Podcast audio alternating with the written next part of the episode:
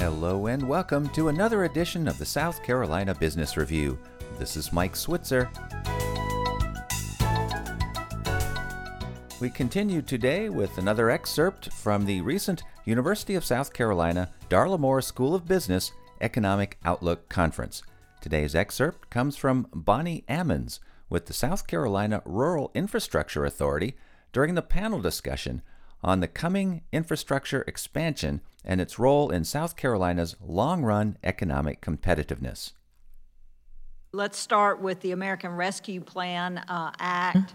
That was a good chunk of money that South Carolina got, two and a half billion dollars. Our General Assembly, it will, starting with our governor, uh, had a task force look at how these funds should be spent, and then the General Assembly uh, did a really important thing they decided that they would invest almost all of those funds into some type of infrastructure in transportation infrastructure, in broadband, in some health facilities, and in water and sewer.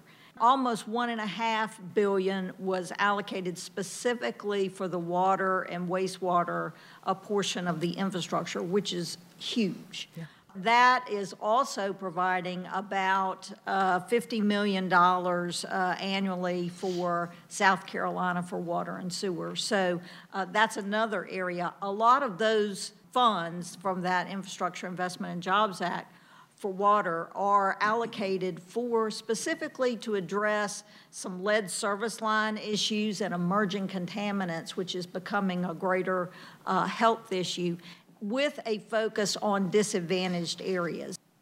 I like to say that infrastructure is just a smart investment. Uh, if you got to put your money somewhere, it's something that you're going to get a good return on. Uh, you get assets that are going to last between 25 and 50 years. It impacts residents, it impacts existing businesses, and it impacts future development, both businesses and residential and commercial as well.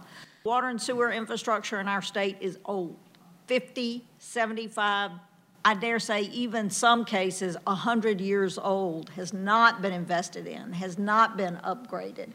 And it's all over the state. It's in large areas, it's, it's also impacting smaller areas. The second thing that we wanted to do was build the capacity to allow additional growth and development to occur. Third, we wanted to be able to address the diverse needs of rural areas as well as growing areas. We wanted to incentivize utilities to work together, to make those funds go even further, encouraging uh, regionalization in some cases, encouraging regional solutions, and finally, we need to leverage those funds. So if we're providing infrastructure uh, dollars, then there should be some local investment as well. We established a competitive grant program. We received over $2 billion in requests. We awarded 219 uh, projects, and 100% of the funds have been obligated to actual projects. So, where's that money going? Specifically, $417 million is um, for projects that are located in the larger communities. And we define larger communities as those serving a population of 30,000 or more. $760 million went to smaller communities. Another six and a half million, which is a small amount, but it went into something very critical it went into viability planning for the smallest cities and communities. So we're talking about those that serve less than 3,300 uh, people. They oftentimes don't have the wherewithal uh, to do capital improvement plans and to make plans for the future. And so this, this money will help them do that. Uh, I mentioned that one of our goals was to incentivize uh, regional solutions. We funded projects uh, in the amount of $95 million to do just that, where multiple systems are coming together to solve a common problem. I'm pleased to say that we were able to fund projects within every single county in South Carolina. And in fact, 67% of the funds went into uh, disadvantaged areas. You've been listening to Bonnie Ammons with the South Carolina Rural Infrastructure Authority, speaking at the recent USC Darla Moore School of Business Economic Outlook Conference.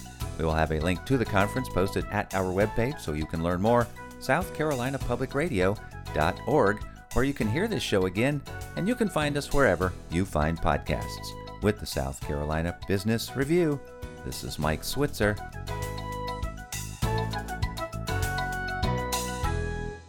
The views expressed on the South Carolina Business Review do not necessarily reflect those of South Carolina Public Radio.